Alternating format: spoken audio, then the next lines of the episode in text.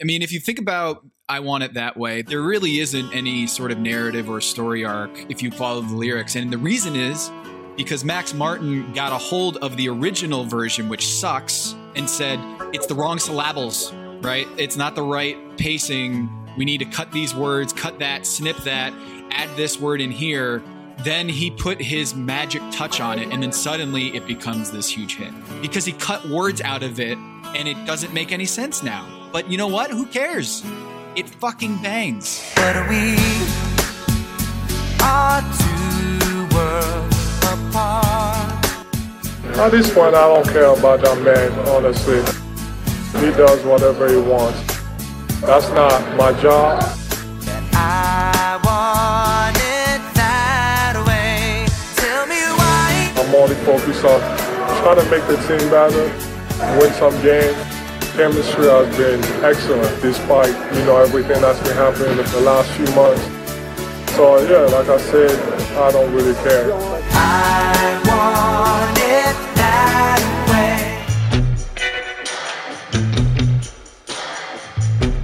to the Haber Show. I want it that way. Welcome to the Haber Show. I'm Tom Haberstroh. Welcome to the Haber Show. I'm Tom Haberstroh. That's Amin Elhassan. Derek Bodner, the Philadelphia 76ers insider beat writer with the team. I don't know where to begin, but for the listeners, we are recording this at 12:22 Eastern time, and at this point, Derek, It'll be outdated as soon as we stop recording. you know how this rolls. We're gonna end the recording, and uh, Ben Simmons will have been traded to the Portland Trailblazers as soon as we get off.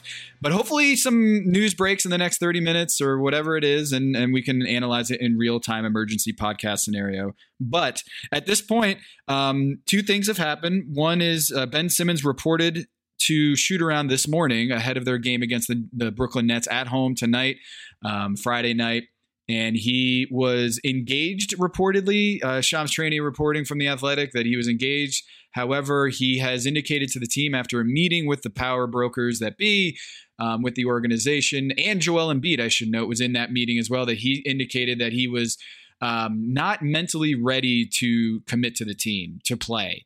Uh, that he wanted to play, but he was not mentally ready to play.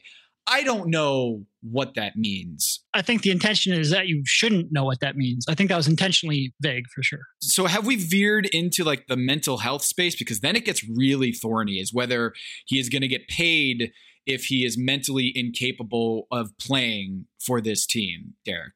It's tough because on the one hand, like that phrasing, like I come back from a vacation, I say, "Oh man, I'm not mentally prepared to go back to work," and then you have the other end of the spectrum, which is dealing with mental health issues and anxiety uh, and and whatnot, and you don't know exactly what they're getting at. And I mean, to be fair, like I don't think athletes necessarily have to divulge everything that they're going through and details on what kind of treatment they're receiving or or what's afflicting them.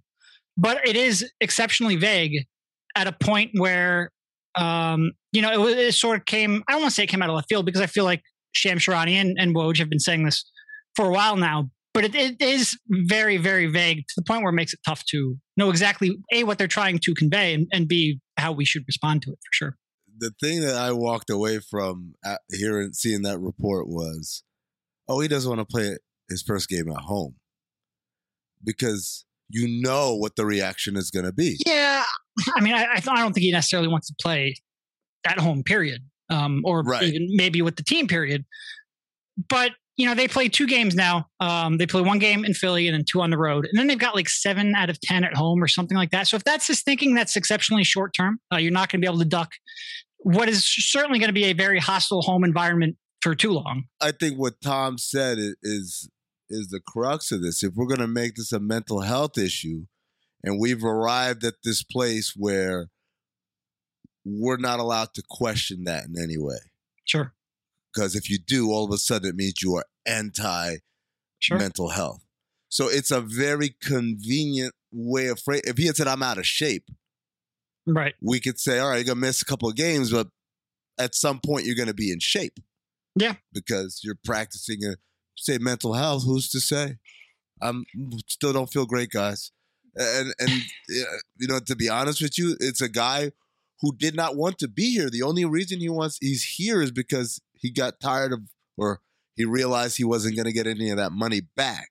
Right. Um, so I mean, that that to me, and this is where I'm going to sound like the old guy, but it's just like this is why some of these, ex- um, let's call it something else other than excuses. Some of these Reasons. Reasons. Reasons. Given reasons. Yeah. Are just not acceptable.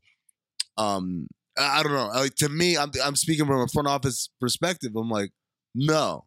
It's the answer to that is no. If you don't show up, you're not going to get paid because this isn't. There's no way I can verify that you you have a mental health issue that's that's affecting you, other than a truly uncomfortable work situation, right? Like that. That's that's what it is. Which it the, some- yeah, yeah, which the Wells I mean, Fargo Center is going to be for sure. Yeah, because because to me, if it's, if it was like my mom is sick, hey man, take all the time you need. I'm going through a really bad divorce or breakup. I get it. You know, we do want we want you here, but hey man, we want your mind to be clear. So take care of that. When you say it's the the uncomfortable situation that's facing him is a a work situation. It's not a personal life thing, and B is the direct result of decisions that he made. He decided to go incommunicado all summer. He decided to demand a trade and make it public. He decided when his teammates wanted to fly out to tell them, no, don't come here. He decided to sit out. He decided to live with getting fined, and then he decided, well, getting fined isn't actually as all that it's cracked up to be. And he decided to report back. What's waiting for him at Wells Fargo isn't some mystical, magical thing. It's not a mental health issue that he's dealing with. It is the consequences of six months of action. or inaction. Yeah. Inaction in the sense of like, if this really is something that he can't handle mentally, the idea of coming back and playing for the 76ers, say that from the beginning. You made this. Well, I mean, not only that. So, I, like, if you just in a vacuum told me that you know Ben Simmons had been, you know, had some anxiety issues that he had to work through, uh, whether it's a fear of failure, um, I think there are reasons that I could believe that. Certainly, I think more, way more NBA players are dealing with stuff that we don't know about. I mean, they're they're, they're human beings, um, but I think what's really undercutting him is the fact that, like you said, first of all, most of what's making this an anxious situation he created but also that two months ago, you know, the reports were coming out that if he comes back, he's not going to be engaged. He's not going to care. He's, you know, he's he's going to be mentally checked out. Like these reports were coming out before it happened. Now it's happening. So I think that's undercutting his, um, at least the public perception of his stance quite a bit. And you know, when did when when did he first inform the team that hey, mentally I can't I can't handle everything that's going on right now. I need some time. Is this something that just happened after he showed up? Is something he's been talking about to them uh, for weeks? Uh, and that's not necessarily something that we as media or fans have to know, but that's something that the Sixers are going to be thinking about for sure. It is. I mean, it, it's like you said, it's tough to question mental health, certainly, um, even in a short term, much less a long term diagnosis. But it's it's optically, I think a lot of people are going to arrive at conclusions for various reasons. What is the whole back tightness thing? How did you read that? Uh, look again i'm not uh, entirely comfortable questioning injury status um, but a lot of people did speculate that he would have a minor nick and bruise pretty quickly. Uh, and the fact that it came out without any i mean look he hasn't even really been trying in practice uh, and, which doesn't mean you can't have back tightness. Like you can hurt it in any million ways as my personal history can attest to. Uh, not all of them are glamorous or athletic. Amin, Amin is just grinning over there because he has lived through back hell over the past yeah and What, look, years? month or so. he has had back problems before, um, so you can certainly aggravate that. Uh, but the timing of it again is is very suspect. Derek, at what point does the team say? Because I know Daryl doesn't get uncomfortable by this stuff. He's weird like that. But for the rest of the team, for the players, there's something that they got to deal with. At what point do they just sequester him and say, you know what, man, we'll pay you. Just go away until Yeah. we trade you. Well, and, and you'd have a better read on this too. But like, how much would the league step in? How much pressure is there coming down from the league about this precedent? Uh, because you're talking about a player with four years left on his contract. Um, it's it's. I think there's a lot of reasons. I think there could be ownership pressure coming down from Daryl. Like, hey, if we're going to pay him, like, you know, Josh Harris, I don't think is necessarily super thrilled about giving out eight, $16 million, however long this drags out to somebody who's not providing value. But if he's around here not providing value, he's providing negative value uh, with the with the way the culture and the clubhouse is being impacted.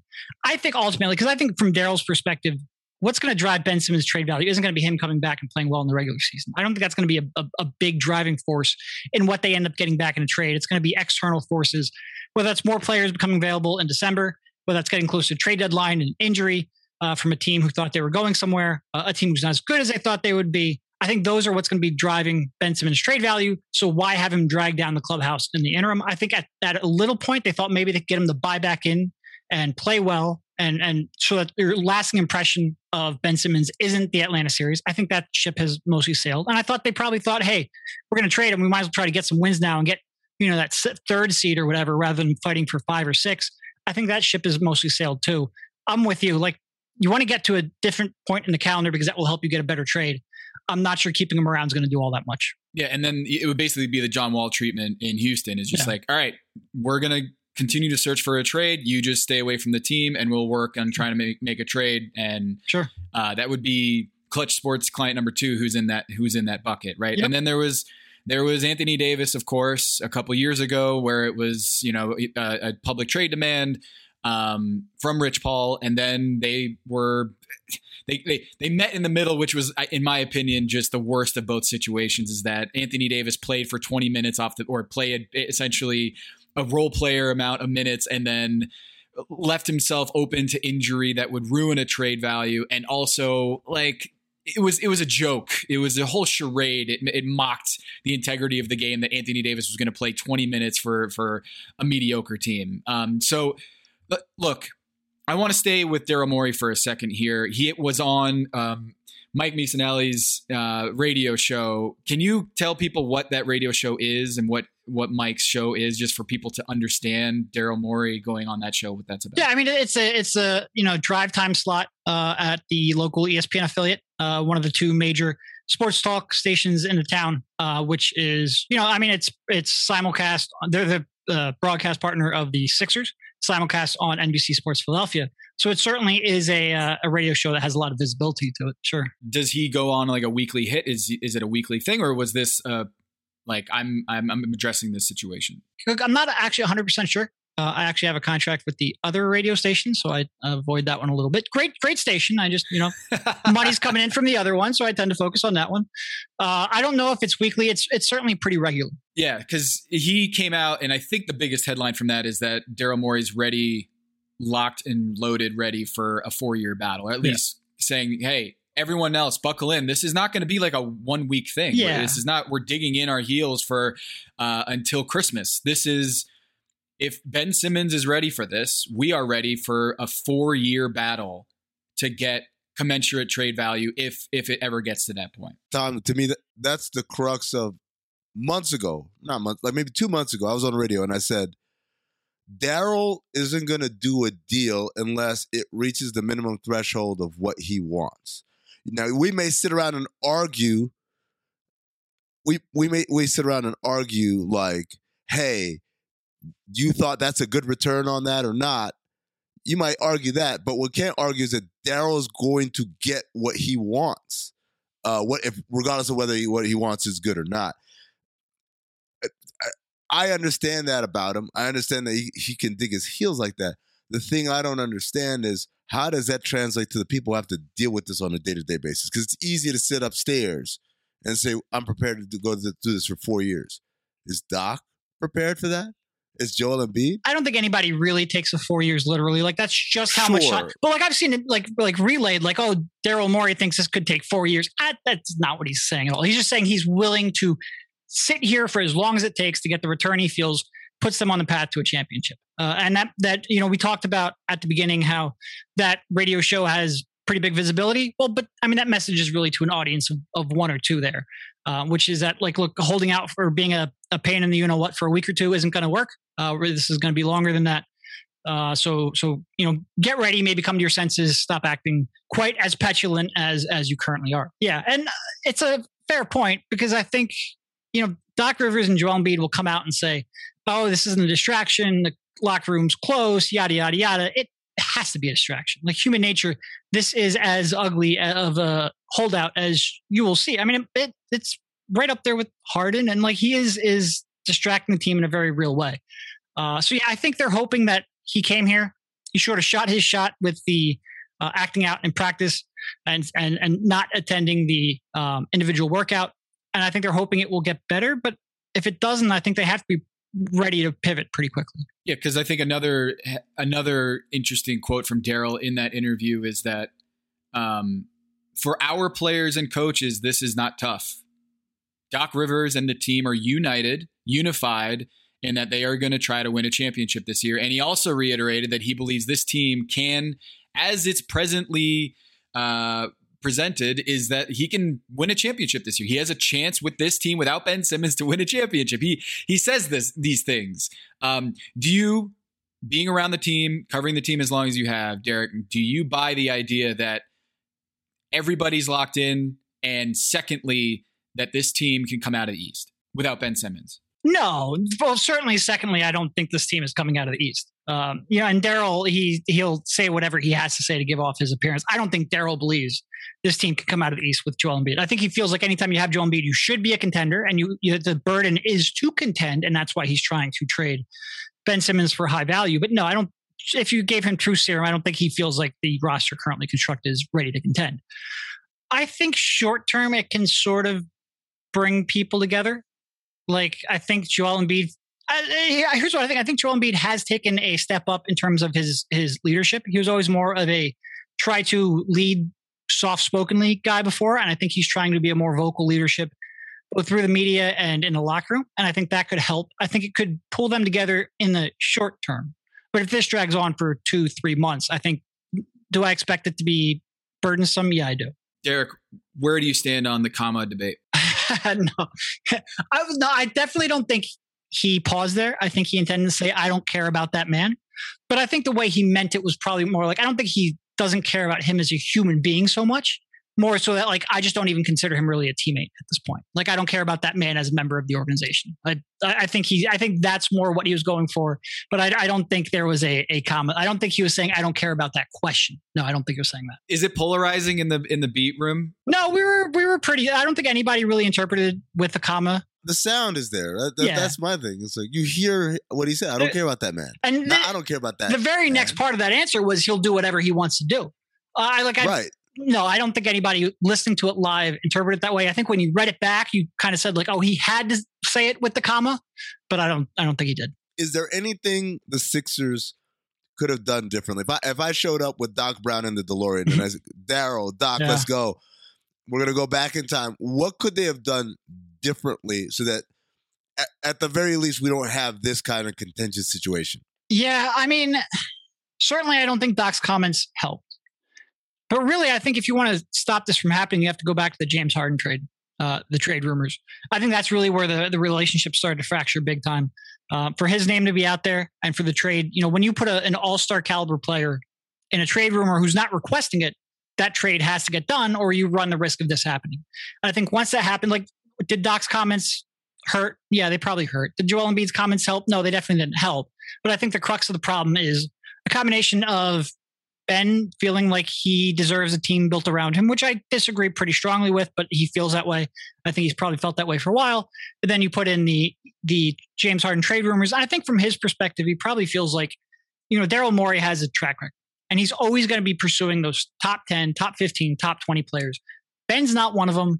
Ben's our best trade chip, or at least a year ago at this time. Ben was our best trade chip to get one. He probably felt like he was always going to be in a trade rumor for somebody better. Um, so maybe he tried to get out in front of that a little bit. I think those are what's contributing more than like what happened after game seven. Hmm. Let me ask you this, Derek. You said that he thinks that he deserves a team uh, built around him, and you said you strongly disagree with that. Why? Why do you say that? Well, I mean, I just don't. It's a tough fit because on the one hand, he needs as many shooters as possible. Mm-hmm. He also can't protect the rim as a, a five. So you need a real switch heavy lineup around him if he's going to play a small ball five. But more than that, it's just like, and this is sort of going back to, I don't think he has a confidence to attack the rim the way he would need to to justify having, just by not having another elite ball handler alongside of him. Um, I think the free throws were not an accident. Uh, that was a player who was shooting sub 50% in the entire second half of the season, and it progressed from there. And I think that all comes down to as bad as his form is, and his form's atrocious. That all comes back down to a uh, a confidence issue. Uh, I just don't ever think he's going to be able to be consistently aggressive enough to have a team built around him. At least not at this stage of his career. I mean, I don't know if you saw, it, but the NBA is back. Oh, the NBA is back. It is back, Amin, and at DraftKings Sportsbook, an authorized sports betting partner of the NBA, the key to victory is a strong starting 17. Wait, strong starting five. Basketball, man. It's five starting five. It's basketball. Don't they have 15 players on the roster and then a two man, two two way contract? Yeah, the two way guys are not the key to victory. The key to victory are the strong starting five. And Tom, new customers can bet just $5 on any NBA team to win their game. And if they do, you win $200 in free bets. How about that? Wait, five dollars, and if they win, you get two hundred dollars in free bets. Yes, sir. That sounds like a steal, like a Jimmy Butler steal, and running in transition and throwing it down. Are you back on Heat Island, by the way? I mean, I never left, baby. I never left. And so I'm going to make my roster Miami, Miami, Miami, Miami, Miami. That's me. That's what I like to do. But DraftKings Sportsbook customers can also get skin in the game with same game parlays. That's right, Tom. You combine multiple bets from the same game for a bigger payout.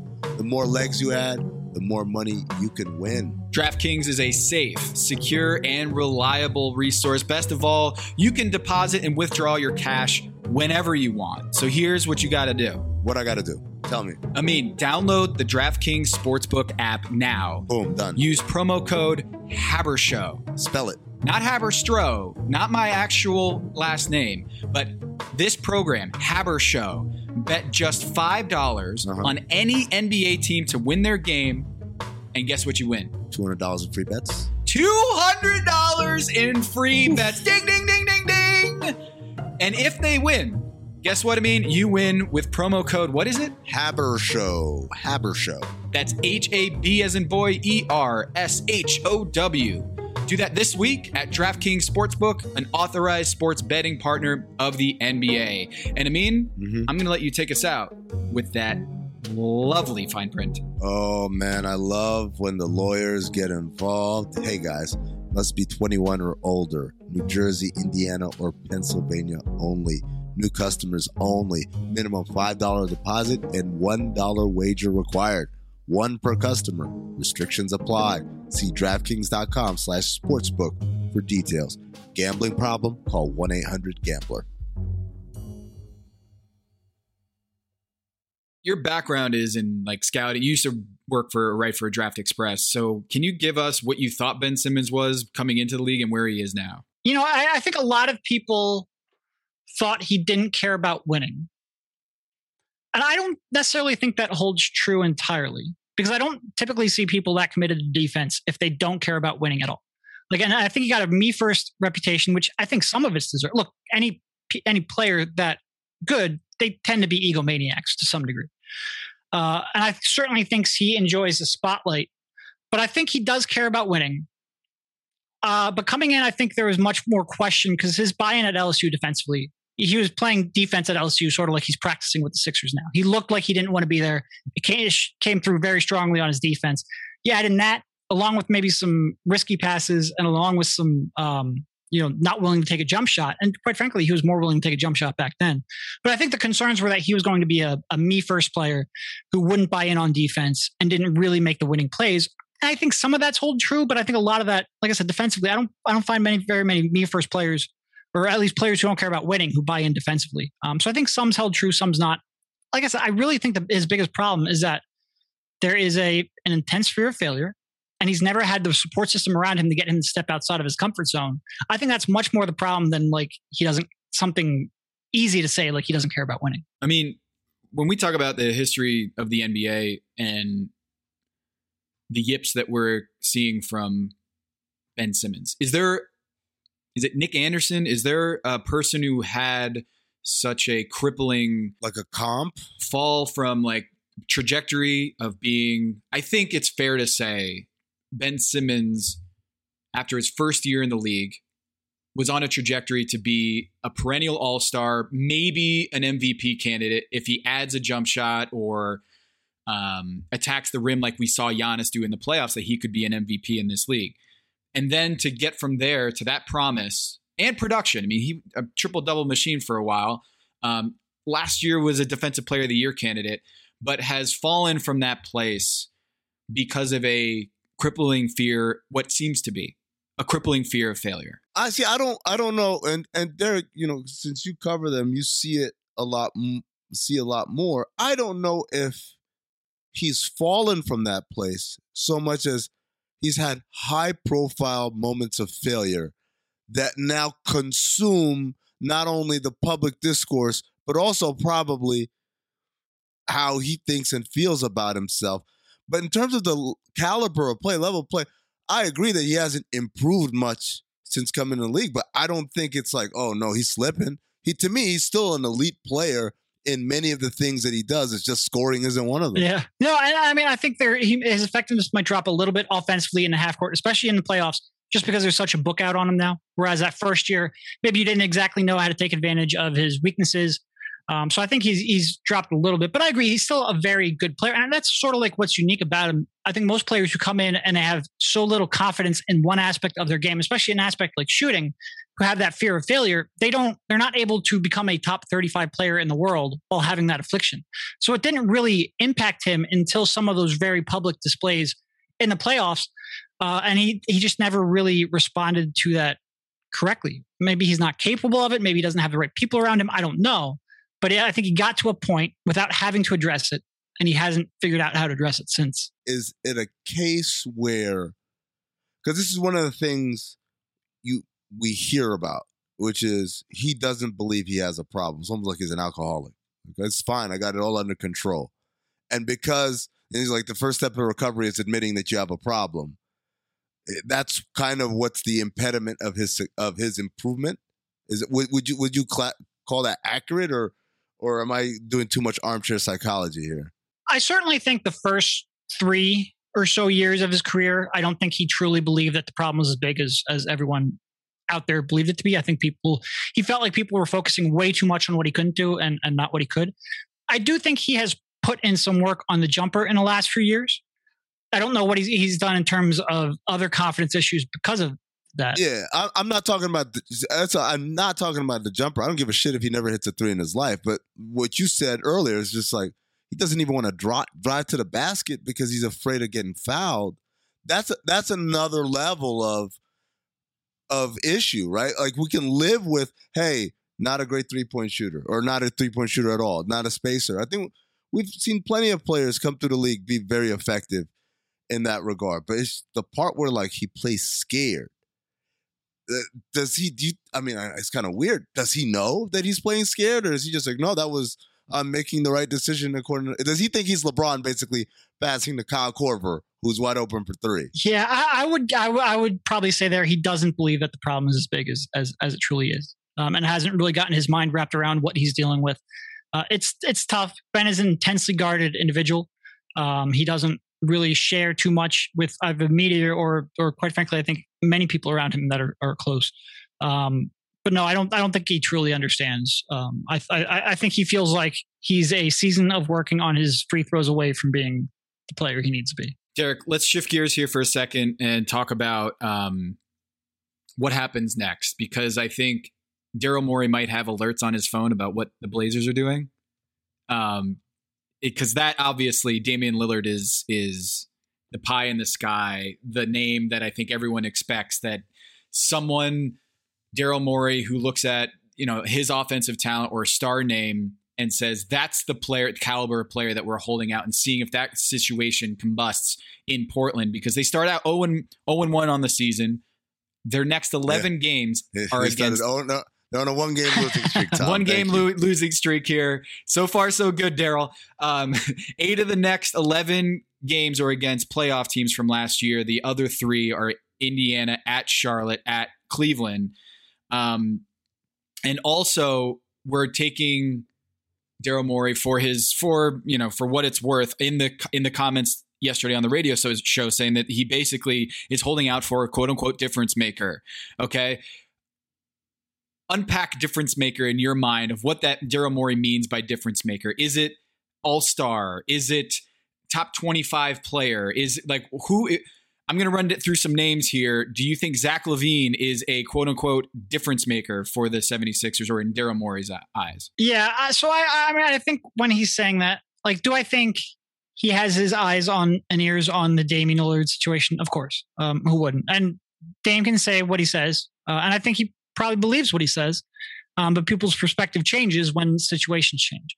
So, you know, do I expect Dame to ask out this year? No, but I, I think Daryl's, like I said, I think he's going to be monitoring that situation for sure. Um, do I think he's going to turn down any offer as he waits out for Dame to make his decision? No, I don't think that's where he's at. I think he feels like if he can get an all star caliber player and then somebody like Dame does eventually become available, you can package that with, you know, Sixers for a, a contender have a decent amount of their picks. I think they're down one because of last year's Al Horford trade, but they have a decent amount of their picks.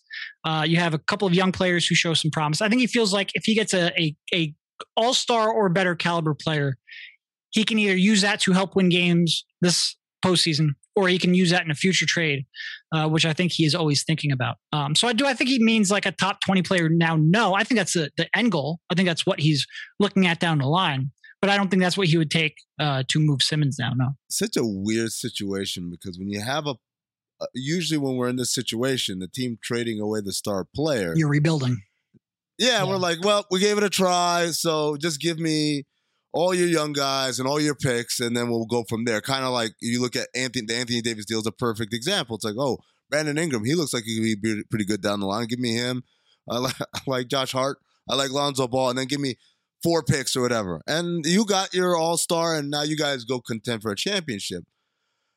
In this case, the team that's trading is a team that's intent on winning a championship right now. The window is open right now. So beyond top 25 player or not, is the onus that for the um the return to be stuff that is immediate impactful as opposed to future assets. I think that's where he is. Um, I do think it'd be interesting if you got back, you know, a a, a basically a, a load of picks. Could you bank on a another All Star caliber player becoming available at the trade deadline and and putting a, a package together? I think Daryl's a little uncomfortable with that right now. Uh, I think because I mean, obviously because you have Joel Embiid sitting here wanting to contend for a title, that might be a tough sell. Like, hey, trust me, I've got another deal lined up in three months. Like, might be tough. Uh, I don't know how bought in Joel would be with that. And that would be a huge risk because the way this goes completely sideways if Joel Embiid gets exceptionally ticked off. So yeah, I think he's he's looking more towards immediate contributors. Um, I think picks or young players, like I said, I don't necessarily think the player he gets back now is is the end goal. So picks and young players, I think would help, but I think he would be hard pressed for him to do without him to make a trade without having somebody who's at least an all star caliber player. I think that's his perspective. If you had to handicap, let's take Portland off the table because obviously if Damian Lillard is available, then you go get him. But looking at the other possibles, Sacramento, Minnesota, Indiana, I mean, Brad Beal, if you want to throw him in there. Yeah, Pacers are off the table. you know, I think what I think is a team that has the most interest in Ben Simmons is a logical starting place for that. And I think Minnesota has the most interest in Ben Simmons. And I think that might be the right spot for Ben Simmons. I think him and, and Towns, at least offensively, would be a, a pretty good fit. Um, and Ben could, you know, you could, Ben's defense would be very valuable overcoming their deficiencies. The question is, obviously, I think they don't have what the Sixers want. Um, so I think if I'm I'm handicapping who has a high chance of landing Ben Simmons, I still think it's Minnesota, but a third team has to come into play. Um, and I think that's where Daryl's like, hey, we got to get to the trade deadline so that more teams are are in this because the teams right now that want him are teams that would be more floor raisers. They don't have those all star caliber players that we want. Um, so I would answer your question by saying I think I think Minnesota's most likely candidate, but most of those assets would be relayed to a third team. Because if you look at these names, uh, Damian Lillard, CJ McCollum, Zach LaVine, Fred VanVleet, Bradley Beal, Malcolm Brogdon, D'Angelo Russell, De'Aaron Fox, Tyrese Halliburton, like all these names have been thrown in the pot of like potential deals. I still think, I don't know. I still, I still think that Malcolm Brogdon makes a lot of sense just from the efficiency standpoint. He's younger. He's not a young player anymore, but I It never he's a- was, right? It was like, it was like yeah, it came in 23 uh, or whatever. 40 year old, not a Buddy Hield 40-year-old situation rookie. quite, but um, yeah, it came in, and I, I don't know if that's like if that's the ceiling right now. As as it stands now, I I wonder if like a Malcolm Brogdon type is the ceiling because he says on the radio like right now we are being offered or essentially Philly fans. Are you willing to take a bunch of role players for Ben Simmons? Because that's where we're at right now. We have not been offered a difference maker for Ben Simmons, and we're not we're not going to accept any deal until we get a defen- uh, difference maker on caliber of Ben Simmons. So I, I agree. I don't think D'Angelo Russell is is good enough for for the 76ers. Um, De'Aaron Fox, interesting name. Tyrese Halliburton is probably in that category of player you might acquire, but to flip again at the deadline. and is like both he- those he- players who are reportedly um, off the table, according to Yes. reports. Uh, and and Brogdon, like you brought up, can't be traded now because of that extension. Who knows whether or not that was a missed opportunity pursuing before that? Um, but yeah, a lot of these, and that's part of it now. There's just such an irrational optimism at this time of year where Sacramento will convince themselves that this year they don't start off 12 and 20. Uh, and maybe it's not, uh, but things could change here in a month or, month or two if, if things go sideways. yeah, I mean, what, do you, what, what are your thoughts on how Sacramento goes from here? Because you you don't have a history there, right? No, but I, I did I did the math the other day, and it's like either Minnesota or Sacramento has to be the tenth team in the in the West. Like they can't both miss the play in.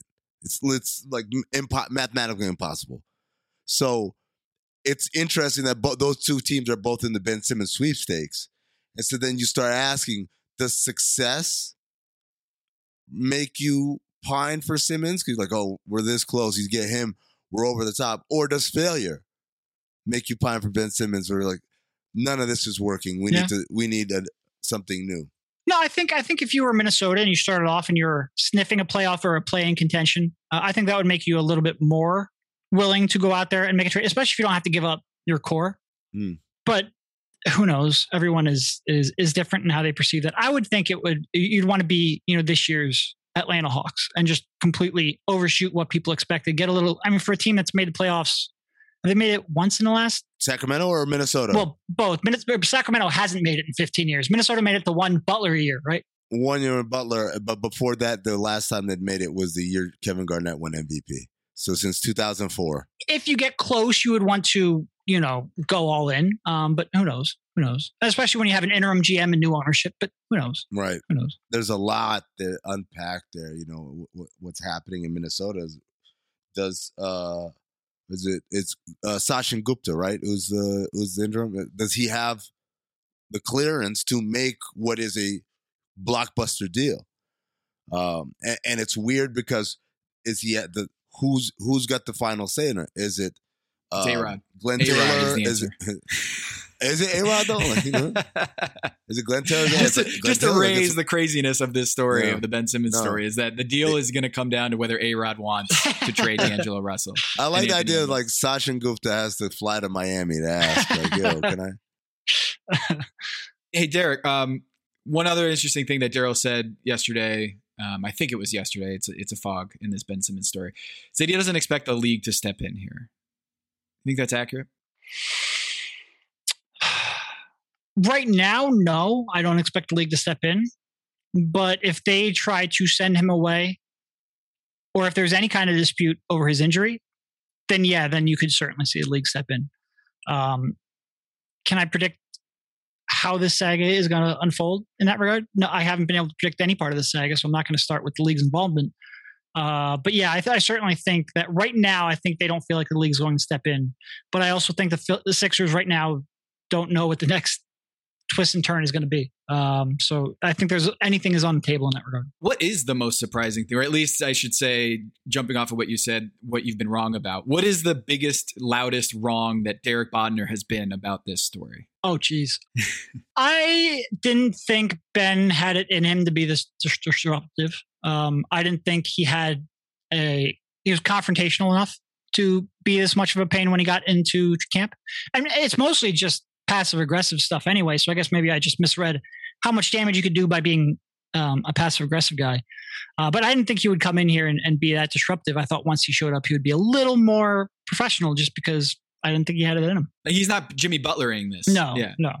I don't think he's doing a good job of it though. I think he- clearly when you got to stand up in front of the team and apologize, Yeah, no, he's he's losing by the day. yeah. Like the the whole point is and that's kind of why I go back to kind of why I'm a little hard line when it comes to how we talk about him, how we treat him at this point is you there's no such thing as halfway crooks, right? You have to if you're going to play this role, you got to commit. And not not everyone has to be Jimmy Butler. That's how Jimmy did it. But I thought James Harden did it pretty well too, where it's like I, I showed up. What? I did the drill. What do you want? I I, pra- I played in the game. What do you? But like you know, but you can't do anything about it because they can't fine you. They can't discipline you for being bad at your job. All they can do is fine and discipline you when you don't show up or you refuse to do parts of your job, and that's what Ben's been doing. Excuse me. His whole approach has been just the the worst possible version of how to make the situation uncomfortable, resulting in him being the uncomfortable one. Well, especially when he was away from the team. Right. Like you, he wasn't really doing anything other than cost himself money when he was away from the team. And that was really a case where like you can leak stuff out and you can try to be a minor pain in the butt, but like if you're not going to fully commit to it, you're not really going to get what you want, and you're just going to end up costing yourself money and public perception. I do think it became a little more uncomfortable for the Sixers when he actually showed up, but I agree with you. I don't think there this has the stamina to really be truly uncomfortable long term. He's got to he's got to go full Jimmy Butler or full James Harden. I agree. The biggest thing, if you want to, I because I say this all the time. In the NFL, they sit out. In the NBA, you show up and you make everything uncomfortable, and that's how you change your situation. But the biggest, I, I, I can't believe I didn't mention this before. The biggest part of that equation is you have to be more comfortable than them. You can't make it uncomfortable, and then you're the one who's uncomfortable. Like the whole point is like I'm fine. I'm trolling you. If you troll and get trolled back and like freak out, Yeah. Yeah. guess what? You're not you're not a very good troll. Yeah. But guys, the, the, we, there's something that we we haven't talked about at all. We haven't addressed. Are you speaking Just- from any experience there? I mean, maybe maybe a tad. There, there's there's something that hasn't been gets the addressed show. that, yes, That's- yes. that's really been bothering me. That something Daryl Morey said, and he said it's like Good Will Hunting.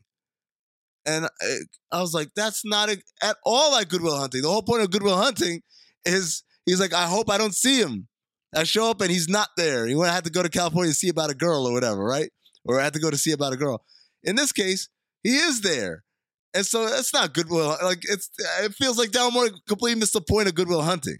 out of all of what's going on, that's the part that bothers you the most. The like I was furious that no one that no one on the show stopped him and said, have you actually watched Good Will Hunting? I kind of feel like he watched it but wasn't paying attention. Kind of like Ben Simmons wasn't paying attention when they explained to him, yo, if you sit out, you don't get that money back.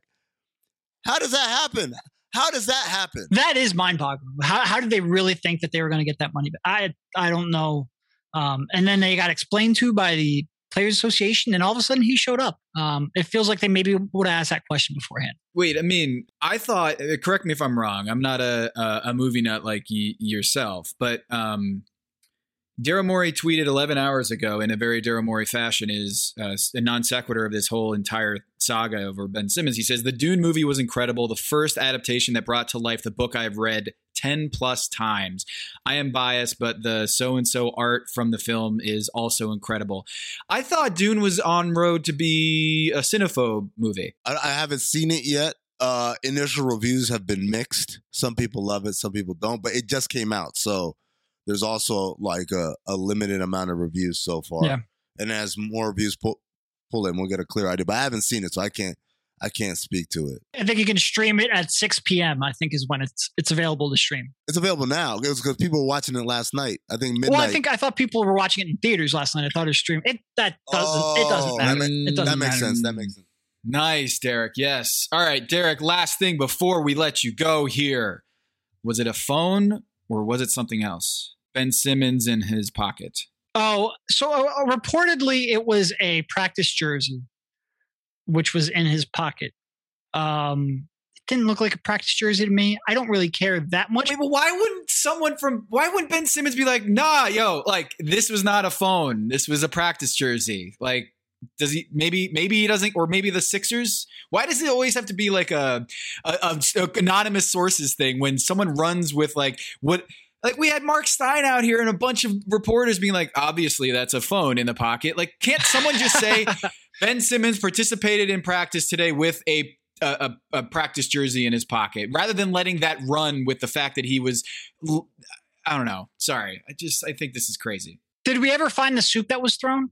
Like what kind of soup that was? It was it was a chicken tortilla. No one got video of the soup being thrown. We have video. Yeah, yeah. Like when the whole media when it when this video leaks, like couldn't like someone address like that was sorry that looks like a phone, but it's actually a practice jersey. How are we not getting clarification on this, Derek? Uh, look, the next time I can talk to him, I will I will I will ask that question. Yes, I will commit to that. Tom, it's like it's like did Jimmy Butler have a Rolex on during that infamous practice? Like, because that was one that came out like a while later. Oh, and he did it with a Rolex on. I'm like, I don't know about that one. Like, but sometimes, Tom, this, the myth is better than the fact, right? Like the legend is it's more important for the legend to be the dude practice with his phone in his pocket than the actual truth, where it was like a like a catapult device or something like that. that is it. Derek, thank you so much for joining us. Um, we will have you on again soon once Ben Simmons is raising the championship banner for the 76ers in Madison, whatever that is. So the, the show went so ba- poorly that I will only be on if there is a Ben Simmons raising a championship banner. I got it. I got it. That's fine. Yeah. That's fair. Well, I mean, next time you're loud wrong about something, we'll have you on again. Okay. Uh, so I'll see you next week. Thanks for having me.